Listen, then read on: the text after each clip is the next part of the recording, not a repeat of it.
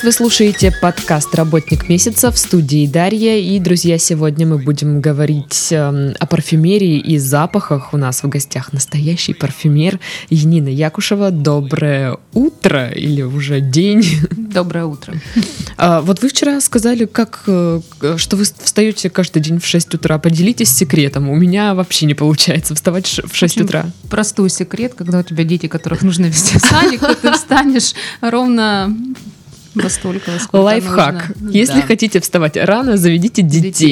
детей. Ну или собачку. Или, да, или собачку. Развлекаться по утрам. Окей.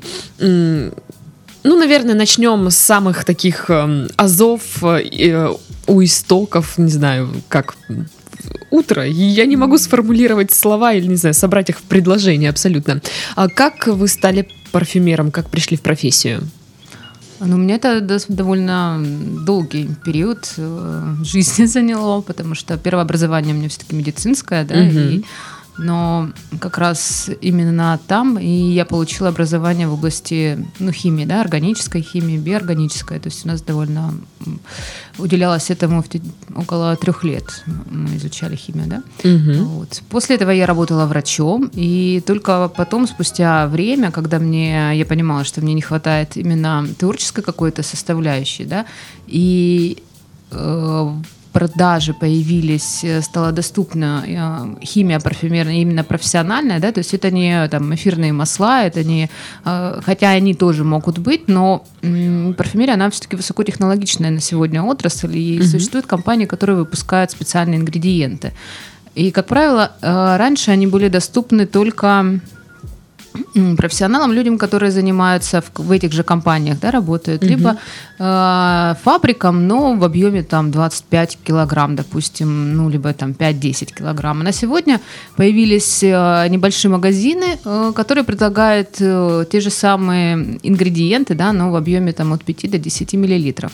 То есть, в принципе, это... создала такое какое-то направление, да, парфюмерии именно творческое. То есть mm-hmm. разве, она на сегодня развивается среди энтузиастов. Вот, и, в, в принципе, даже то же самое обучение, которое предлагается на сегодня, оно э, есть международные школы. Я училась, международная школа, она основана английским парфюмером. Это э, Perfumer's World, она находится в Бангкоке. Но они выезжают во многие э, mm-hmm. города, проводят это обучение. На сегодня даже доступно, то есть можно взять неделю, две, несколько дней у парфюмеров во Франции, то есть ты можешь приехать к ним и, в принципе, поучиться чему-то. Индивидуальное занятие, да? да? Поэтому, да, вот у меня этот период, как бы сначала была доктором, на сегодня я врачом не работаю, хотя в университете с прошлого года ушла только. Угу. Вот, еще, может, вернусь, не знаю. Ага, вот так вот. Да. А, а какой врач?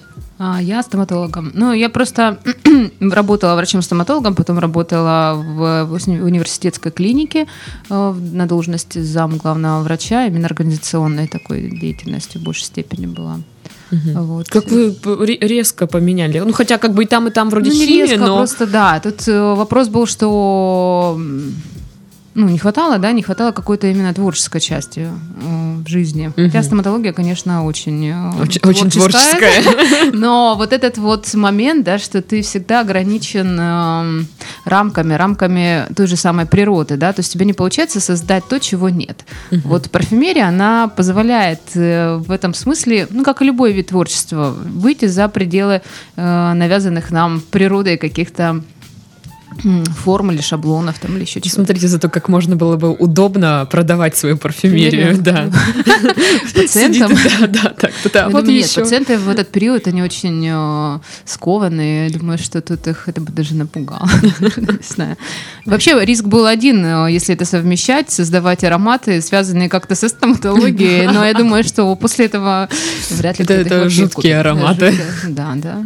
Так, и получается, вы учились где-то в Бангкоке или в каком-то другом городе? Я в международной школе, да, училась. Это было дистанционное образование, mm-hmm. то есть mm-hmm. они высылают все... Материалы, да? Материалы, все ингредиенты профессиональные высылают. Ого. В течение года длится это обучение. А также я училась вот в Политехническом университете, у нас есть в Краснодаре, родном, mm-hmm. есть кафедра парфюмерно-косметической косметическая химия. Ну, то есть технологии производства, парфюмерно-косметическая ага. продукция. Но...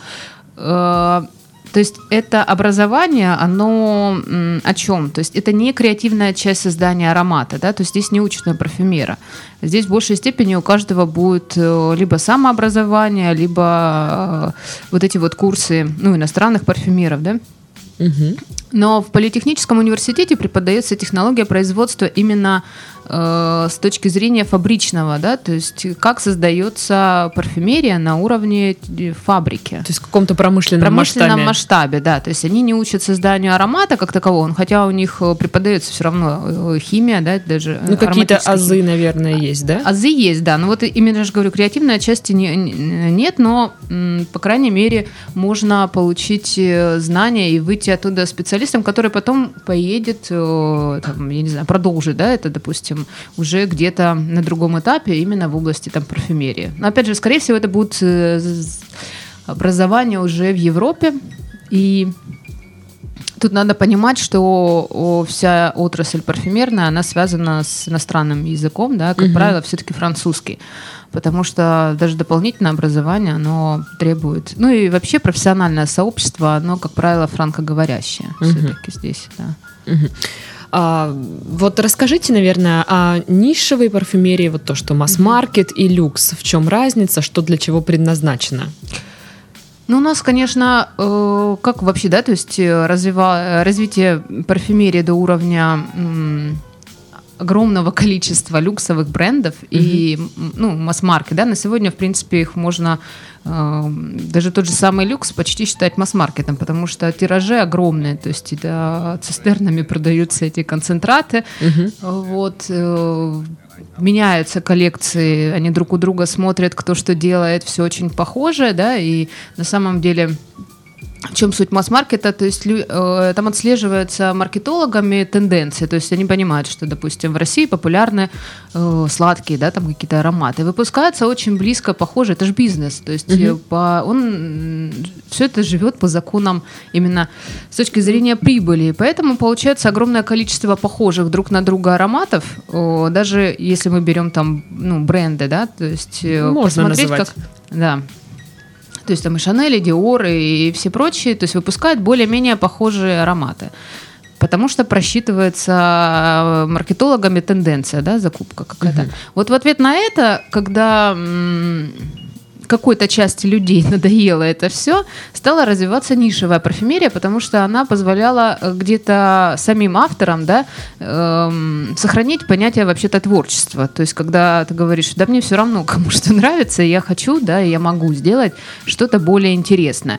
И люди, э, это небольшой процент людей, надо понимать, они тоже, э, ну, отчасти не хотят быть похожи, да, а с другой стороны им интересует, их интересует парфюмерия не совсем понятно иногда, да, то есть какие-то другие нюансы они в ней ищут, дополнительные ноты нестандартные, с запахом, опять же, да, там э, какого-нибудь шампанского, вина, сыра, хлеба, земли, то есть вот это вот все, то есть есть сами по себе люди, которым интересно что-то, ну это вот, наверное, если сравнивать, есть фильмы, да, которые показывают условно там по Первому каналу там, или где-нибудь uh-huh. в кинотеатрах, да, ну, а есть понятие художественный фильм, такой типа фестивальное кино, фестивальное кино, да, кино не для всех, альтернативное. Вот так развивалась нишевая парфюмерия.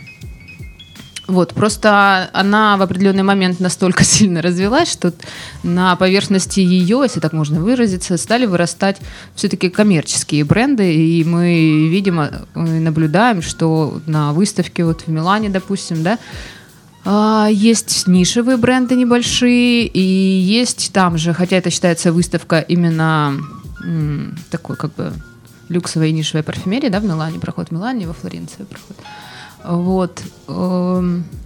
Появляются дорогие бренды, которые позиционируют себя как не для всех, дорогой упаковкой, но с очень дружелюбными и понятными ароматами, фактически такие же, как в масс-маркете. Угу. Но ценник их будет уже в пределах там, от пятнадцати и выше, да? Вот, поэтому... Такое, как бы, ну, для того, чтобы это понять, я думаю, тут просто надо прийти в магазин, да, там, где специализируются бутики на именно не масс-маркете, Их, в принципе, у нас в Краснодаре их достаточно, причем у нас в Краснодаре довольно ну, хороший ассортимент. То есть это... Ну, то есть даже с Москвой э, мы вполне... Э, ну, то есть не надо ехать в Москву ага. или куда-то, чтобы э, попробовать здесь, то в Краснодаре. Здесь можно что-нибудь да, найти. Да, можно интересное. Пойти в тот же самый там, магазин Джорджо, да, там, и не обязательно покупать, просто даже познакомиться с немножко другим, более углубленным миром, да, э, тем же самым парфюмерным, угу. чтобы вам рассказали. У них очень хорошие э, ас- ну, ассистенты, да, которые расскажут, потому что... Каждый аромат, особенно если мы берем про нишу, он, как правило, связан с какими-то историями. Это еще одна особенность. То есть там либо парфюмер что-то такое рассказывает, либо сама концепция бренда очень интересная, она там угу. связана с чем-то. Вот так. То есть, получается, нужно товару дать какую-то реально э, историю, какую-то легенду или какую-то да, может, деталь, особенность. Mm-hmm. И он уже приобретает какой-то такой флёр. Ну да, вот в Милане была тоже там... Э, бренд, то есть у них прям они муж с женой, да, он там нашел это, где-то на, камень какой-то, который вот крышка отлита индивидуально именно с этого конкретного камня, который они нашли, гуляя там, там-то, там-то. Mm-hmm. Ну это, как правило, немножко такие легенды, э, ну, на мой взгляд, э, слащавые, наверное, ага. слишком простые. А бывает, э, когда бренд выдерживает именно такую какую-то артхаусную позицию, да, вот. Ну, тоже интересно. Но я же говорю, что ароматы эти м, бывает сложно носить. То есть они... Люди их покупают э, для того, чтобы просто иногда даже нюхать, да? Просто, да, чтобы Потому были. Потому что это интересно, там нота какой-нибудь там а-ля паленой резины там, или еще что-нибудь. Вот. Но носить бывает такие ароматы сложно. Бывает легко, но тут вопрос как бы, смотря что можно найти. Это, короче, в Милане была это, бренд такой прикольный, ну, оформлен такой, желто-черный. Мы подходим, а они то ли, не помню, с какой они страны, но какая-то Восточная Европа. Я говорю, а почему uh-huh. черный? Ну, вот у меня мама, она любила вашу любимую, она на английском говорит. В России есть какая-то птица, вот в честь нее мы назвали бренд. Вы ее очень любите. Я говорю, ворона, что ли? Ну нет, черный дрозд оказался. Я ее полчаса пытала, какой дрозд. Я говорю, а почему желтый? Ну потому что у нас коллекция про бананы. Что? Вот этот сюр, черный дрозд из России. И бананы. И бананы. И у них такая вата везде, все это желто-черное. Ну смотрится прикольно, а когда начинаешь расспрашивать, про что это? Это странно очень. Это странно, да, про черного дрозда и бананы. А мы в России любим черного дрозда? Я не знаю, но ей мать сказала, что мы любим черного дрозда. Вот так и вот рождается. Вот какие-то стереотипы о России. Кто-то сказал, в России любят черного дрозда. Ну да. Так вот, я правильно понимаю, люксовая парфюмерия не значит, что она лучшая. Да нет такого даже понятия, как бы лучше, не лучше. Тут, наверное, вопрос вкуса людей. Он бывает, людям иногда не хочется заморачиваться, да, просто хочется аромат, который хорошо пахнет. А некоторым этого мало, им хочется разобраться, им хочется понять, кто автор, почему он, что он создал. И вот это вот масс-маркет это не предлагает. Большинство людей до сих пор думают, что бренды там по типу Шанель или Герлен или ну там любые там, да, Дольче Габбана там и все прочее, что это создается ими. Ну, это заказывается в крупные компании, да, где сидят там парфюмеры, которые создают для них этот аромат, дальше приклеивается лейбл и все это куда-то mm-hmm. отходит. И очень часто эти все ну, ароматы между собой похожи. Вот.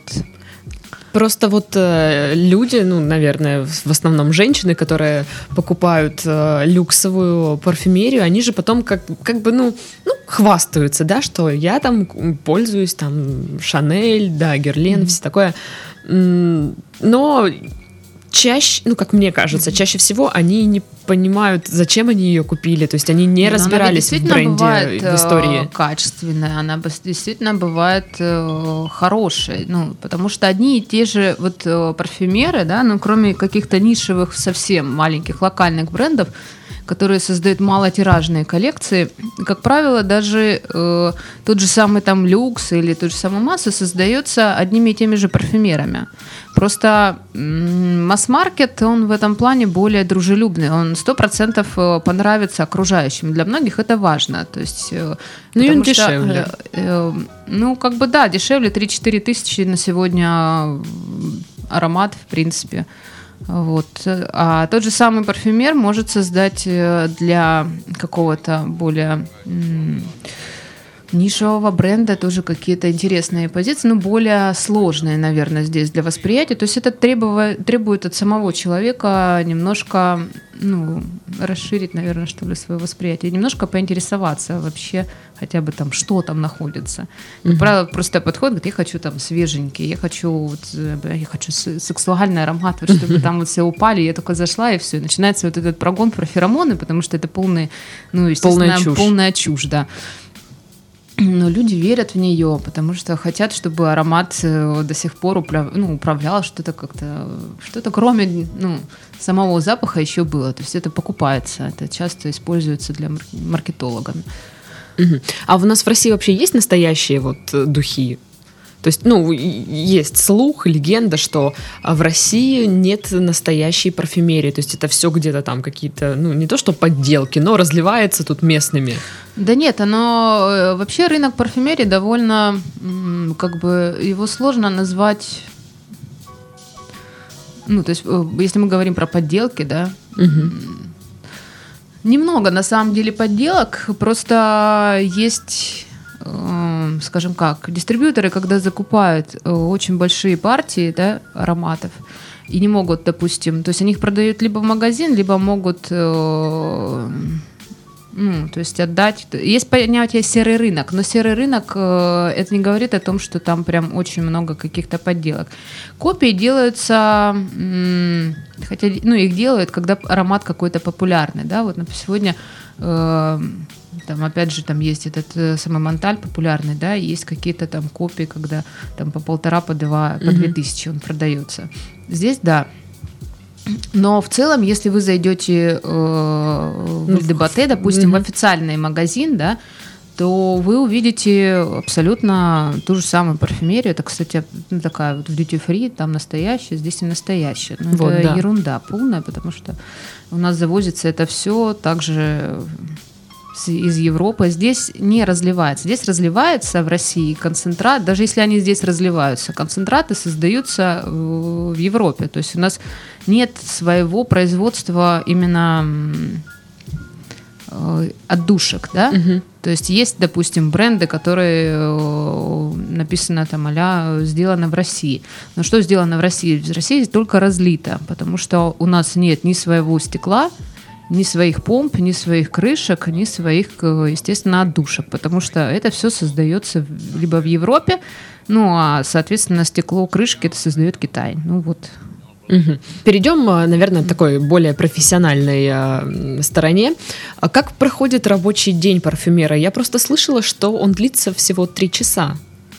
Ну, я не знаю, как бы, может, тех, кто работает официально, хотя это, мне кажется, полный... Просто как бы, как представляется, наверное, да, что парфюмер работает на парфюмерном органе, на котором расположено очень-очень много всяких маленьких баночек. Mm-hmm. Оно так для тех, кто делает это в ручном режиме, вот... Ну, скажем так, либо демонстрационно это создается при некоторых парфюмерных магазинах, не у нас, в Европе, либо это, этим занимаются люди, ну, наверное, которым можно меня причислить, но в любом случае это какие-то небольшие очень бренды. В промышленных, промышленном производстве парфюмер работает на компьютере, то есть поэтому три часа для него, мне кажется, что? Слишком на, мало. На компьютере парфюмер? А, все ингредиенты, они все имеют о, в электронном виде, ну, как бы там, они описаны, да, и м, есть базы. Да, он работает с программой, он в программно создает аромат, потому что ему нужно видеть концентрацию допустимую. То есть запомнить это все очень сложно, поэтому для облегчения этого всего как бы создается, ну, условно, да, или так скажу, это тетрис собирается такой. У него есть информация у парфюмера о том, о формулах предыдущих, вообще о их структурах предыдущих, да, каких-то популярных ароматов. Когда бриф приходит, те задания, я хочу там создать, вот, ну, какой-то бренд обращается, там, вот что-то вот такое подобное. Он на компьютере может переработать очень много информации о похожих ароматах, да, и создать уже э, вот эту вот формулу новую на основании чего-то прежнего. с соблюдением концентрации, потому что очень важно, чтобы э, концентрация каждого ингредиента подходила под, э, ну там, получается, не, не сертификация, а требования, да, вот то же самое там ИФРы, для того, чтобы получить потом, э, ну, чтобы можно было вообще и пользоваться, и продать, потому что парфюмерия контролируется по mm-hmm. концентрации ингредиентов. И то есть вот, вот. и все. И, вот и да, они вот собирают так, но потом дальше они отдают, конечно, ассистентам, те уже смешивают это все в лаборатории, приносят им, и они контролируют это все. Вот почему начинающие парфюмеры, они, как правило, работают при каком-то парфюмере вот таком, то есть в качестве ассистента его смотрят, перебирают, ну, как бы учатся у этого всего. Вот, а... Если брать вот что-то похожее, как люди думают про парфюмерный орган, то действительно, ну, долго работать не получается, ну, потому что за аром... притупляется обоняние, и в течение дня, ну, наверное, действительно можно там час-два посидеть, позаниматься этим, да, сделать там либо наброски какие-то, либо отработать э, старую форму, там добавить что-то, провести какие-то свои там свое тестирование нового аромата. Угу. Так, а, а как создается именно аромат? То есть как придумывается, я не знаю, раз какое-то озарение должно быть или что? Нет, я думаю, что это как бы у каждого тут э, свои какие-то... Если не, мы не говорим про бриф, про техническое задание, да, когда поступает, там, я, ну, когда тебе кто-то говорит, что он хочет. В моем случае такое, в принципе...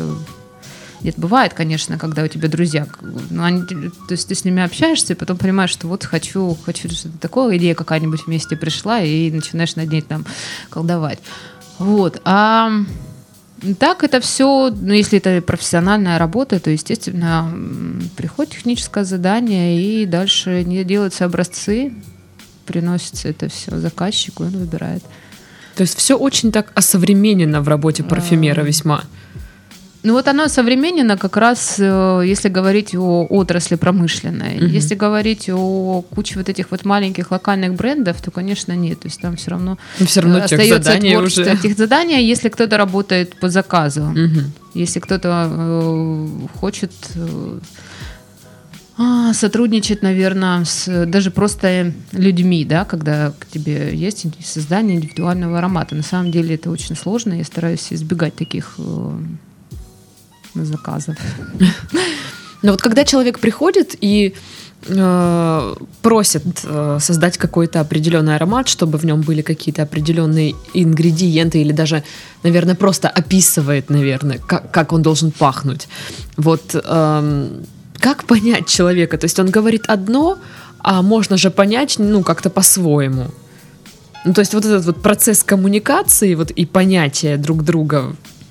Вы знаете, я вот сколько из своего опыта, почему я стараюсь, ну, не делать индивидуальные ароматы, потому что заканчивается все, как правило, там пятью-десятью образцами, а человек, во-первых, он не может выбрать уже, и ему хочется все. Я хочу более свежее, я хочу... То есть от начальной идеи сам человек отходит, сам заказчик.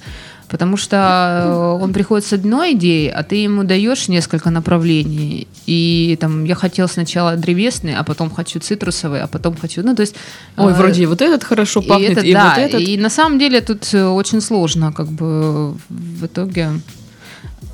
Но если, допустим, бывает как... клиент, да, хочет заказчик не для себя, вот это будет проще. То есть если он использует этот аромат, допустим, для продажи, либо для э, ну, какого-то там условно корпоративного подарка, да, какого-то, угу. вот здесь проще. То есть он будет оценивать этот аромат абстрактно, он не на себя его примеряет, а на то, понравится он, э, там, допустим, его какой-то аудитории. То есть здесь проще. А когда работаешь вот с клиентом, и он там для себя хочет, здесь ну, наиболее такие сложные моменты. Угу. А как поддержать э, свой вот, э, аппарат, нос в рабочем э, состоянии, то есть э, чтобы ощущения не притуплялись там прям быстро? Ну, какие-то такие вот моменты рабочие. Ну, о, если не говорить про то, что не нужно ходить под дождем. Ага. И, ну, но как же запах дождя? Запах дождя, да. Тут, смотрите, просто очень часто люди думают, что у парфюмера какое-то сверхобоняние, да, то есть он, в принципе, талантлив, потому что у него э, сверхчувствительность к запахам. Mm-hmm. На самом деле это, э, ну, это на самом... неправда, это... потому что э, дело не в том, что у него сверхчувствительность. Откуда она берется? Она берется из опыта от, от того, что человек... у него есть возможность, да, там, э, обучить свой мозг чувствовать э, разные оттенки. И идет это все через опыт. То есть, если мы говорим о человеке, который э, просто живет и он не знает ничего, он, он не знаком с этим запахом, он его не может распознать. То есть, вот это вот образование, ну, скажем так, да, которое м, обонятельное, оно mm-hmm. заключается именно в...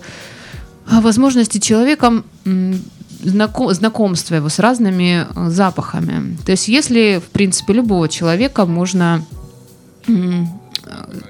взять и в течение, допустим, представьте, там, несколько, ну, даже месяца, да, ознакомить его с большинством, ну, там, с палитрой парфюмера, и там нюансов будет, ароматов не меньше тысячи где-то.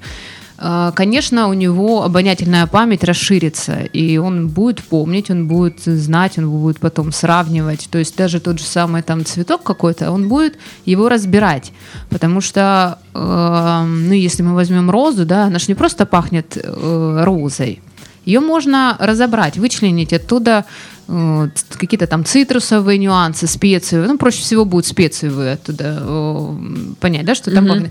Либо, допустим, э, чай, да, вот чайные ноты. То есть, если мы возьмем там пуэр какой-то, то мы найдем там и влажные ноты, мы найдем там и фруктовые немножко. То есть, вот это вот...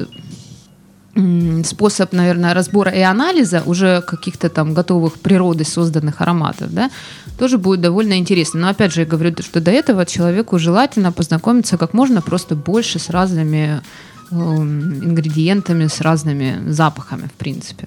Угу. Я вот тоже читала, что парфюмеры, они постоянно в поиске вот новых э, ароматов, новых запахов. А... Ну, нам помогают химики э, для этого. То есть химическое производство, которое многие, кстати, очень боятся, да, о том, что вот аромат – это химия, там, только буду пользоваться натуральными. Э, есть, кстати, отдельное направление – натуральная парфюмерия, но, честно говоря, для меня это очень... Э, сложноватая штука, потому что нет, я не отрицаю, что многим нравится, но нравится это, когда, особенно там на фоне того, что это просто натуральное, вот, потому что ароматы очень шумные, они такие как бы тяжелые, да? Это сложные, вот натуральные. Про натуральные, да. А, что касается химии, то химические компании, производства, которые ингредиент, они каждый год создают очень много новых молекул. Как раз они расширяют палитру парфюмерную, потому что э, есть... Я, допустим, очень удивилась, когда получила один парфюмерный ингредиент, а он запах, да... То есть я не думала, что горячий металл, вот э, утюг горячий, ага. имеет, э, ну, то есть у него есть запах, да, но это же физика, кажется, вот нагретый металл, то есть это физика уже. Но тебе приходит ингредиент парфюмерный, который имеет точно, э, ну, вот запах горячего, горячего вот этого вот утюга, да. Вот, и у тебя уже там дальше фантазия, куда я же его там применить. Я хочу пахнуть, как горячий утюг. Нет, ну оно же э, вносится, ну, смешивается. вносит, смешивается для чего-то, для воссоздания там, а-ля, не знаю, каких-нибудь раскаленных камней на море, ну, или а еще чисто что-нибудь. Теоретически можно, да, сделать, ну вот, разбавить концентрат чем-то и вот пахнуть, как горячий можно, утюг. Можно, да. Это очень странный аромат. Ну, вот как раз это был я аромат в коллекции, в концепции нишевой парфюмерии. Тоже, в просто приходишь так в компанию, что-то вот пахнет, как будто вот утюг горячий, а mm-hmm. ты понимаешь, что это твой парфюм просто. Вот да, такое тоже может быть. Но вот, не знаю, вот когда в отпуск едете, mm-hmm. вы находитесь вот в этом поиске ароматов, там, каких-то вот новых нот, чего-то необычного? Ну, допустим, я очень... В этом плане я люблю Азию очень сильно. Угу. Потому что она в этом... Ну, как бы она довольно... имеет очень большой ассортимент ароматов. Тут главное как? Не говорить о том, что и думать о том, что что-то есть хорошее, а что-то есть плохое. Потому что в определенной концентрации даже самые ужасные, да, если мы сейчас возьмем цивит, ингредиент, который получает как раз секрет кошек. Вот, то угу. Если мы будем, возьмем его, эту баночку, моноаромат, мы поймем, что это запах очень ну, концентрированный, фекальный аромат. Не очень. Но, тем не менее, он добавляется в парфюмерию, причем добавляется тем более натуральный, когда он добавляется, он создает такой подтон очень теплый, очень интересно звучащий, животная нота, она такую какую-то очень ну, чувственность да, дает. Тот же самый там жасмин с индольной частью тоже имеет... индол такой, как бы грязный, это тоже фекальный получается. Mm-hmm. Вот, поэтому, когда ты куда-то едешь и даже гуляешь по городу, то это тоже тренировка памяти, обоняния. То, что я же говорю, главное не говорить о том, что это плохо, это хорошо. Все нужно пытаться просто заметить и потом это держать где с чем. И в нужной пропорции. Просто да, природа умеет это сделать, ну, делать сама, да, и когда мы, там, запах жасмина, но я имею в виду не тот жасмин, который растет у нас, это растет чебушник, не тот жасмин. Угу. Жасмин проще всего, наверное, если кто-то едет в Турцию, вот в Турции его много растет, ну, это самый такой доступный. Доступный вот. Жасмин. Он очень животный, в нем как раз вот эта нота индольная, она в моноварианте невозможная совсем. Давайте поговорим о вашем бренде. Как называется, вот как создавался и на какой а, стадии он сейчас? На сегодня он носит э, мое имя, угу. э, и в принципе как бы он естественно завязан только на мне. Э, я создаю ароматы.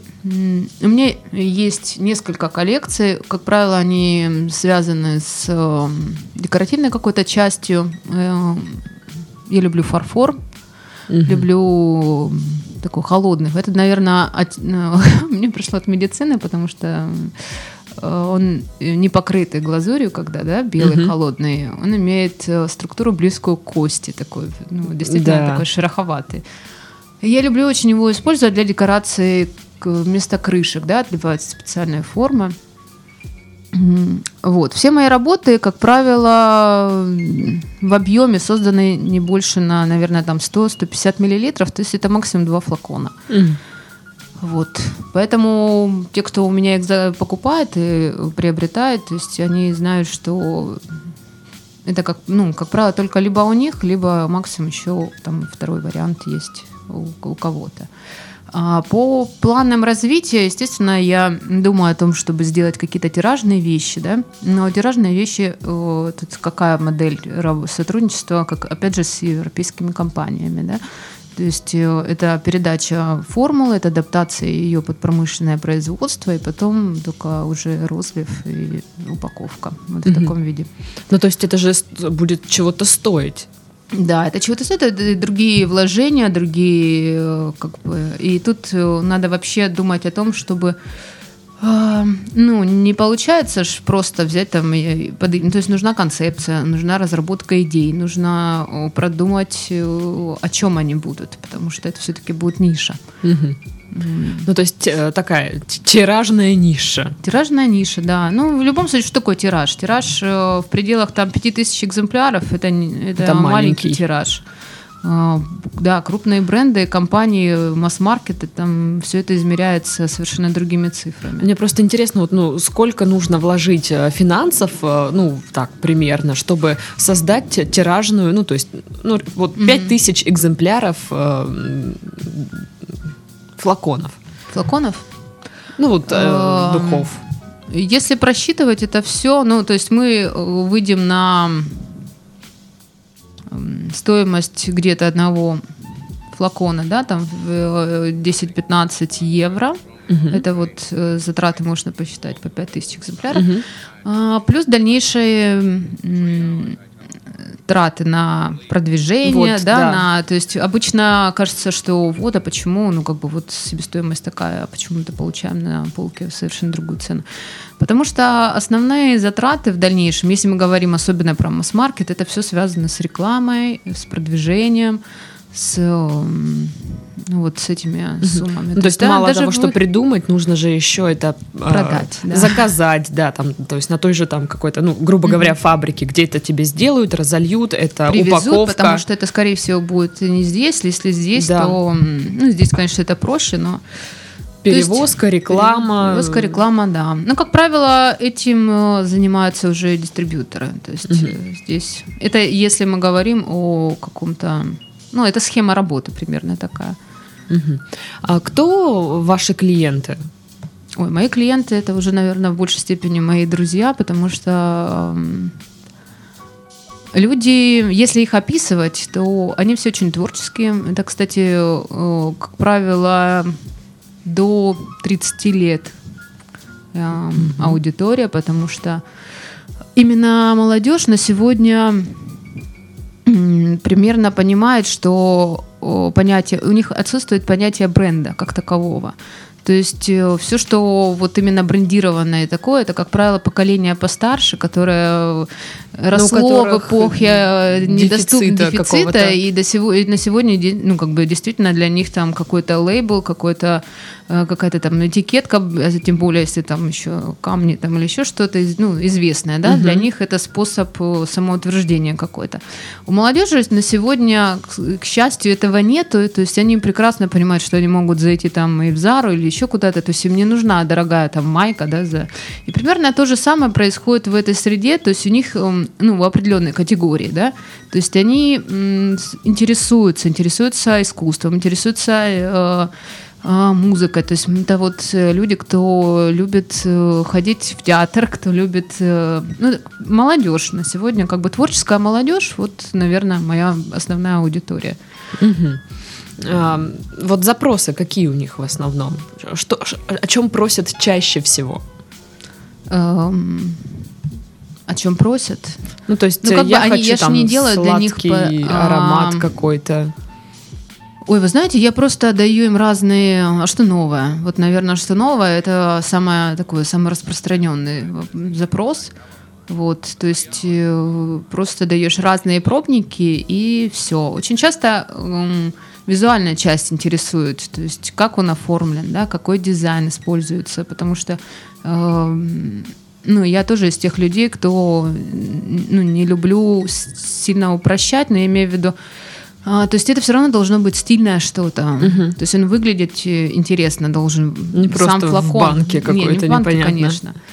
Вот. То есть концептуальность, если она выдерживается, именно такая артхаусная, то это интересно, да. Угу. А как вас найти могут? Найти, да, в Гугле набираешь. Интернет, Инстаграм, Фейсбук, то есть эти все вещи, они... Угу. А, ну и, наверное, перейдем вот к какому-то парфюмному этикету. Угу. Мы уже говорили немного с вами вчера об этом. Соблюдается ли у нас в России, в Краснодаре, в частности, парфюмный этикет? Есть ли он вообще и как? Ну, если мы вчера помним окончание, да, нашего, нашей беседы, оказывается, восемьдесят процентов людей в Краснодаре все-таки раздражаются от... постороннего парфюма, да, чужого. Домогательство с запахом. Да. Но девушки любят, все-таки заходят, когда в магазин наблюдаешь за людьми, то есть они хотят, чтобы была высокая стойкость, большой шлейф. Я хочу пройти, чтобы зацепило чтобы там всех, за мной чтобы пахло. После меня, да. Это... Ну, как бы тут... Это неэтично. Ну, не то, что неэтично. Если э, в нашей среде это считается нормальным, в Европе нет. То есть э, они... Нет понятия такого, да, как качество парфюма через его стойкость и шлейф. Вообще, угу. то есть у них... Они по-другому оценивают аромат. Они оценивают его с точки зрения креативности э, звучания, с точки зрения качественных э, каких-то интересных материалов в нем. Они умеют это чувствовать. Угу. А у нас аромат выбирается по категории э, качественный, если он стойкий, если у него даже вот, ну, шлейф даже тут не берется, просто стойкость. Чтобы я утром попшикалась вот а это, она, а ну, вечером ну, еще пахло. Ну да, а, а вечером пахнут, как правило, все уже одинаково, вот, потому что стойкость, она все равно, как правило, благодаря именно увеличенному содержанию мускусных нот базовых и после того, как выветрились верхние и средние ноты, как правило, у всех остается что-то очень похожее, такое мускусное, мускусное. Вот, особенно этим грешит Монталь, популярный, да, то угу. есть...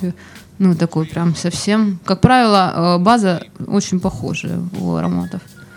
А как правильно тогда пшикаться духами? Ну, я не знаю, просто мне кажется, тут э, стоит хотя бы... Вот мы вчера это провели опрос этот, поговорить со своими э, офисными хотя бы сотрудниками, насколько анкету им комфортно. Анкету раздать. Анкету, да, чтобы люди поняли э, о том, что, в принципе, дозировка должна быть такая, чтобы... Э, Ну, слышимость аромата была, если к тебе подходят, условно, на расстояние там, ну, полуметра, да, наверное. Mm-hmm. То есть это было бы, наверное, комфортно. То есть есть какая-то личная зона, вот она, в принципе, и психологами описана, да. А вот этот вот формат, когда идешь и после тебя шлейф, шлейф вот вот а это... вдруг он, ну, не нравится людям? Только вам нравятся эти духи, а остальным-то не ну, нравится. Вот я же говорю, вопрос. Вдруг это запах горячего утюга? Как Но, тем не менее, как бы у нас не принято просто в обществе думать mm. вообще о, о том, нравится кому-то что-то или это не нравится. Но в любом случае это такой формат именно этикета, конечно. И я ж, вот вчера я тоже говорила о том, что ну, нежелательно пользоваться летом гурманскими ароматами, да, то есть... Я понимаю, что все любят кофе, все любят сладкое, гурманские ароматы, как раз мы и говорим о нотах, не просто сладких, именно кондитерских, да? Тортик. А, тортик такой. И вот когда эта карамель рас... такая на... раскаленная на теле, ну, то есть летом это все-таки... Тяжело попробуйте. Как-то. Это тяжело, это довольно как-то липко, не знаю. Но, в общем, попробуйте эти ароматы по... нанести осенью хотя бы. Угу. Вот, они будут именно создавать вот этот вот уют, тепло, ну, это будет совершенно по-другому. Летом это все-таки, конечно, цитрусы, акватика и что-то такое вот. Угу. А как вообще подобрать в свой аромат? Есть какие-то критерии, на которые нужно ориентироваться или нет? Свой аромат, смотря что... Который мы... подходит человеку. Ну, слово «подходит», я думаю, что это аромат, во-первых, который ему самому нравится. И второй формат, э, э, вопрос, да, то, как он на тебе сидит. Потому что, ой, есть еще дурацкое слово «разносить аромат», это вообще просто... Как, как это как разносить? разносить? Это некоторые думают, что вот ты его нанес, сначала тебе не нравится, а вот ты его пару месяцев походил в нем, это как туфли разносить. Вот оно что. Вот, да. И потом он становится другим. Ну, вот тоже такая... Это все мифы. Нет, ну как? Ну, если ты, конечно, к нему потом привык, и он тебе нравится, ну, вообще, в принципе, это... Это, получается, наверное, мозг адаптируется к вот этому запаху просто. Аромат нужно попробовать поносить действительно, потому что, ну, не разносить, а нанести его на себя и хотя бы походить какое-то время. То есть для этого заходишь в магазин и просишь, ну, там, не получится десять ароматов нанести на себя. Хотя многие так делают. Ну, то есть это тоже работа в каком-то понятии. Понимание, да? То есть вы несколько раз заходите, спрашиваете что-то новое, что-то, что вам понравилось, можете нанести, и вам это предложат в магазине, да? И вы уйдете с ним и посмотрите, как он ведет себя на коже. Какие но его раскрытия, потому что верхние ноты, они всегда могут подкупить, а потом выйдет там вторая, третья нота, которая будет вас раздражать. Очень часто, ну, такое происходит, допустим, верхние ноты белые, какие-нибудь там цветы, цитрусы, да, а потом выходит кожа. И вот с кожей летом очень тяжело, в принципе, как бы, и, угу. и такая нота, как бы, она не для всех. Угу. Хотя верхние ноты были очень приятные. приятные. Поэтому ходить надо, посмотреть, как будет раскрываться аромат. Угу. Как правильно его наносить? Все мы, ну, пшикаем, не знаю, на шею, там, может, на запястье, за ухо. Духи наносятся точечно, то есть это концентрированный, да, аромат спиртовый, который, как правило, либо масляный бывает, но духи это такие интимные. Ну, это что-то вечернее, вечернее уже такое. Да. А то, что мы наносим с помощью, ну, то есть пульверизатор, да, угу. обычный, вот, наносится он, в принципе, можно, конечно, на запястье, но я вот вчера рассказывала, что летом вот в такое солнце нежелательно, ну не то, что даже нежелательно, в принципе, не надо делать этого, наносить на тело так, чтобы создавалось мокрое, да, ну, угу. такое пятно прям на ну, коже. Ну, когда стекает, стекает по тебе. И на шее, это потому что вы выйдете на солнце и получите просто ожог в этом месте. Очень часто у людей потом пигментация идет и все прочее. То есть вот в этот период и вообще, в принципе, как бы лучше, ну, либо там создать облако, да, как вчера говорят, зайти в него, либо нанести, ну, максимально хотя бы далеко от кожи, чтобы не создавалось, именно чтобы был аэрозоль, да, такой, угу. который чтобы оседает мел- мелкие вот такие. На, на теле частично, частично на одежде, на волосах, он тогда будет дольше все равно держаться, а не наносить его вот брызги, чтобы шли там на кожу. То есть здесь не то, что он сам по себе токсичный, он не токсичный, потому что спиртовый раствор, спирт — это наиболее экологичный вообще, угу. в принципе, растворитель. Но вот эти вот компоненты на и свет могут создавать вот этот вот эффект фототоксичный. Угу. Ну и в таком заключении вопросов от меня, опять же, финансовая сторона профессии, то есть где можно работать и сколько можно заработать? Работать все зависит, естественно, от тиражей, которые ты делаешь, потому что... Если говорить о моей аудитории, да, даже самые, ну, можно было, почему меня иногда спрашивают, Яна, а почему? Но это же эксклюзив, почему это стоит, допустим, там в пределах какого-то аромата, который создается тиражно? Потому что большинство людей, вот я говорю, да, там аудитория моя, это не богатые люди. То есть богатые люди идут в магазин и покупают, как правило, самый дорогой. Самый дорогой, да, вот что-то такое, какую-то безделушку. То есть у моей аудитории иногда это просто там какие-нибудь студенты, да. То есть и работая с ними, и, естественно, это не формат какой-то там серьезного бизнеса, да. Хотя, угу. конечно, там часть ароматов продается, продается в Москве через московские магазины, интернет-магазины. Но в любом случае их стоимость, она сопоставима со стоимостью... Ну, может быть, чуть дороже, да, там средний люкс какой-то. Вот. Но цена эта складывается не потому, что хочется ее завысить или как-то, потому что при этих тиражах и при этих закупках и флаконов, и ингредиентов, в принципе, не получится совсем, да, совсем mm-hmm. недорого. Вот. Основной заработок, конечно, возможен у парфюмеров, если я просто его думаю, ну, на всякий случай, может быть, кто-то захочет этим заниматься. Это при тиражных версиях, да, потому что там другая себестоимость, другие цены, но если мы вообще скажем о том, что продается, ну, надо же понимать, что парфюмеры зарабатывают с продажи тиражных. То есть, если продается в магазине аромат какой-то, то парфюмер, создавший его, получает процент с продажи. То есть это заложено уже в стоимость. То есть там другие, естественно, деньги, там другая стоимость этих всех. Угу. Но это, как правило, речь идет о сотрудничестве с крупными компаниями, либо работа в иностранной компании уже на официальных каких-то производителей. Угу. А, вопросы от слушателей у нас есть.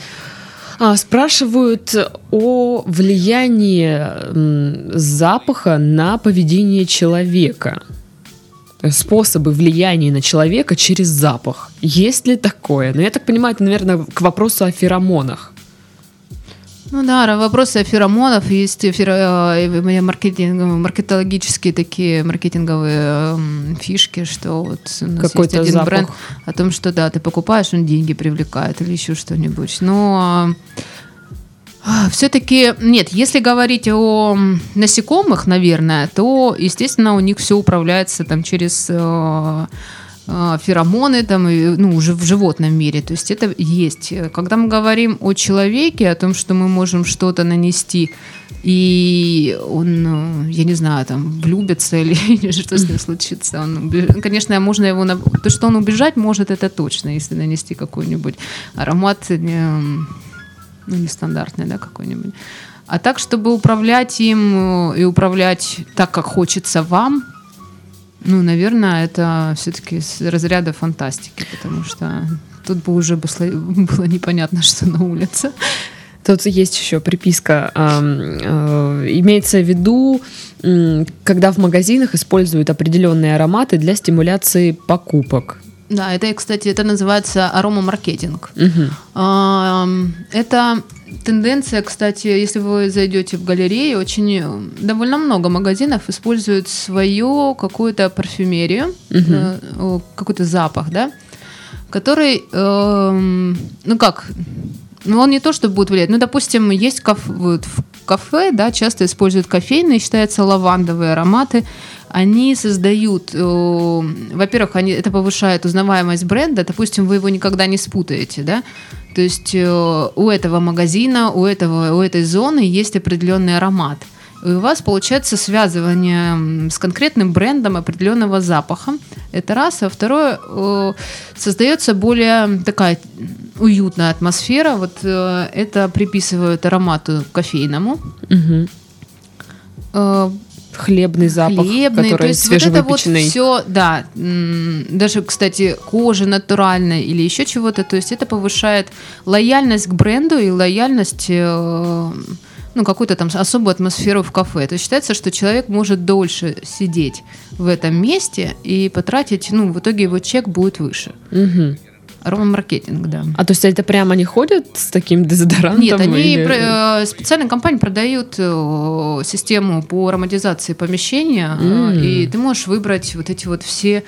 Они предлагают большой очень спектр э, различных, но, э, как правило, это либо вот запах специфический чего-то, я же говорю, либо э, парфюмерный. Забыла этот бренд, в галерее есть, и заходишь туда вот постоянно. Но они, кстати, меняют сейчас там гиацинт, у них такой ветивер. А, бренд есть. По-моему, в Zara Home чем-то вот. Вот не как... Zara Home, да, что-то есть, пахнет. Э, по-моему, это турецкий люксовый бренд. На втором ну, этаже. Да, да, я заметила такую штуку, что в магазин заходишь, а там какой-то вот свой есть, специфический да, запах. Свой аромат какой-то. Окей, что делать в такой профессии, чтобы нос не потерял чувствительность и обоняние? Упражнения какие-то. Ну, если вы будете работать, он у вас в любом случае вряд ли э, потеряет. То есть, если он теряет, то это, как правило, речь идет о каких-то м, нарушениях. Э. Есть ароматы, кстати, мы об этом не говорили, мускусные, да, есть природная анасмия, ну, то есть неспособность воспринимать запахи. Как правило, они воспринимаются, ну, не все, а определенные uh-huh. вот, мускусы, на них очень часто анасмия. Uh-huh. Э, С чем это связано? Ну, как-то это вот индивидуально у каждого человека. Он может действительно мускусы не чувствовать. Но, я не знаю, там, для того, чтобы вдруг потеряла обоняние, это срочно нужно бежать к ней, неврологу. К неврологу, либо вообще к онкологу, потому что все такие вещи, они связаны именно с... С мозгом, потому что с носом тут вряд ли что-то может такое быть, чтобы потерять обонянием. Угу. Какие самые непопулярные компоненты для изготовления парфюма? Это, знаете, вот как спросить, я не знаю, там, какая, какая самая непопулярная краска для картин? Ну вот, э, это, да, то есть нужно понимать, что ингредиенты это, это ваша палитра, да, угу. то есть вы... Вы пользуетесь, и тут вопрос дозировки. Есть сложные просто компоненты, да, вот мы уже о них говорили, там тот же самый цивит, но без него не создается там вот определенная атмосфера, там определенный тон. Поэтому в моноварианте нет, а в, в каком-то небольшом количестве всегда да.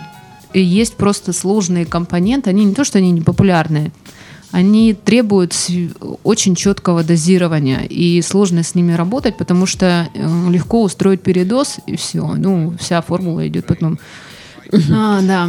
Не, не в ту сторону. Не в ту сторону, потому что вот эти... Но в этом и интерес работы с ними, потому что они разводятся до фактически там каких-то совершенно небольшой концентрации, да, вносится это все. Ну, вот... Наверное, так. Угу. Ну и можно ли в реальной жизни повторить метод из книги «Парфюмер»? В реальной жизни? Я помню, у него много методов, и кошки были, и женщины были. Угу. Или вы, ну, я не знаю, наверное, ну, думаете тут про создание... Не, не уточняется, просто написано метод. Про создание метод аромата, который... Э, самого лучшего, наверное, самого аромата. Самого лучшего.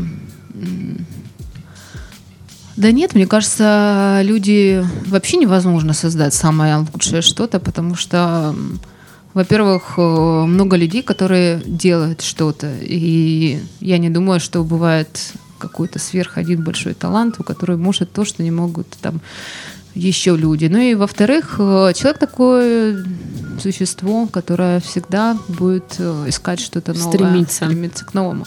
Мы привыкаем, мы откладываем это, идем дальше в поисках как чего-то нового. Поэтому угу. я думаю, что эта книга, она немножко о другом на самом деле. Ее очень часто вспоминают. Парфюмера. Ну, конечно, при слове «парфюмер». Она немножко, мне кажется, о другом. Она, это ее можно перенести, в принципе, на любое творчество. Это то, что из... что... Знаете, такое понятие эстетизация зла, да, то есть э, мы не знаем иногда, что стоит за э, тем, что нам нравится. И не всегда это что-то, ну, я не то, что думаю, там, хорошее, это то, что-то красивое. То есть mm-hmm. у красоты э, обратная есть сторона, и у создателя, э, того, ну, скажем, чего-то красивого, его муза, его переживания какие-то, они вполне могли быть некрасивые для обывателей. Вот, наверное, так, потому что большинство думает, что вот, ну, надо же вдохновляться чем-то вот совершенно понятным, прекрасным, бегать по полям, смотреть на закаты и все такое. А ведь на самом деле у людей, особенно творческих, да, их продукт в итоге, это смесь его, на самом деле, может быть, не совсем... А, ну, легких переживаний, либо вообще какие, какого-то... Ну, это вот это все равно, что мы говорим о какой-то сверхчувствительности людей творческих, да, о том, что у них есть... Они умеют переживать, они умеют воспринимать что-то по-другому. Вот. Но их же вот вдохновляет, я так понимаю, то, что вызывает какие-то эмоции, потрясло да. их. То есть это же не, это не потрясти может да, что-то. не что-то красивое, а просто какое-то событие или какая-то Поэтому картина вот странная. В этой книге как раз и показали обратную сторону красоты. То, что кажется в итоге кому-то прекрасным и красивым, а что было до этого, что привело к этому, это не всегда м- то же самое. Угу. И есть странный вопрос, но я уточнила, человек задает, задает его серьезно. Почему все духи пахнут как освежитель воздуха? Потому что мы говорим сейчас о, ну как освежитель воздуха. Вы же понимаете, что освежитель воздуха создается в том же месте, в принципе, где и вся парфюмерия. Угу. По сути дела, та же фабрика занимается не просто продажей, да, созданием парфюмера. Просто есть те, кто занимается именно парфюмерией, а те, кто занимается функциональными отдушками для бытовой химии, для лосьонов, там, угу. для всего. Вот. И они же создают, кстати, ингредиенты, э, пищевые ароматизаторы. Это все делается примерно, ну, то есть на одном месте в фабрике. Поэтому, ну, я не знаю лично здесь, какой у вас опыт в плане парфюмерии. В плане восприятия, восприятия вообще запахов. И какие, да. Но я думаю, можно найти то, что не имеет похожесть никакой на...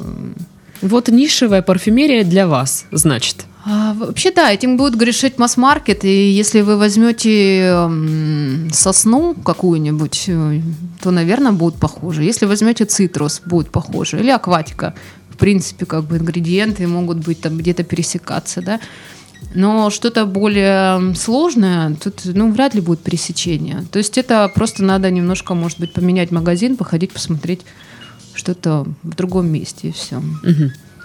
Ну что ж, на этом мы завершаем наш подкаст, нашу беседу. У нас в студии была парфюмер Янина Якушева, рассказывала о том, как выбрать духи, чем отличается нишевая парфюмерия от масс-маркета, и рассказывала, как правильно наносить духи. Вы говорили о парфюмном этикете. С вами была Дарья. Всем до следующей недели. Пока-пока.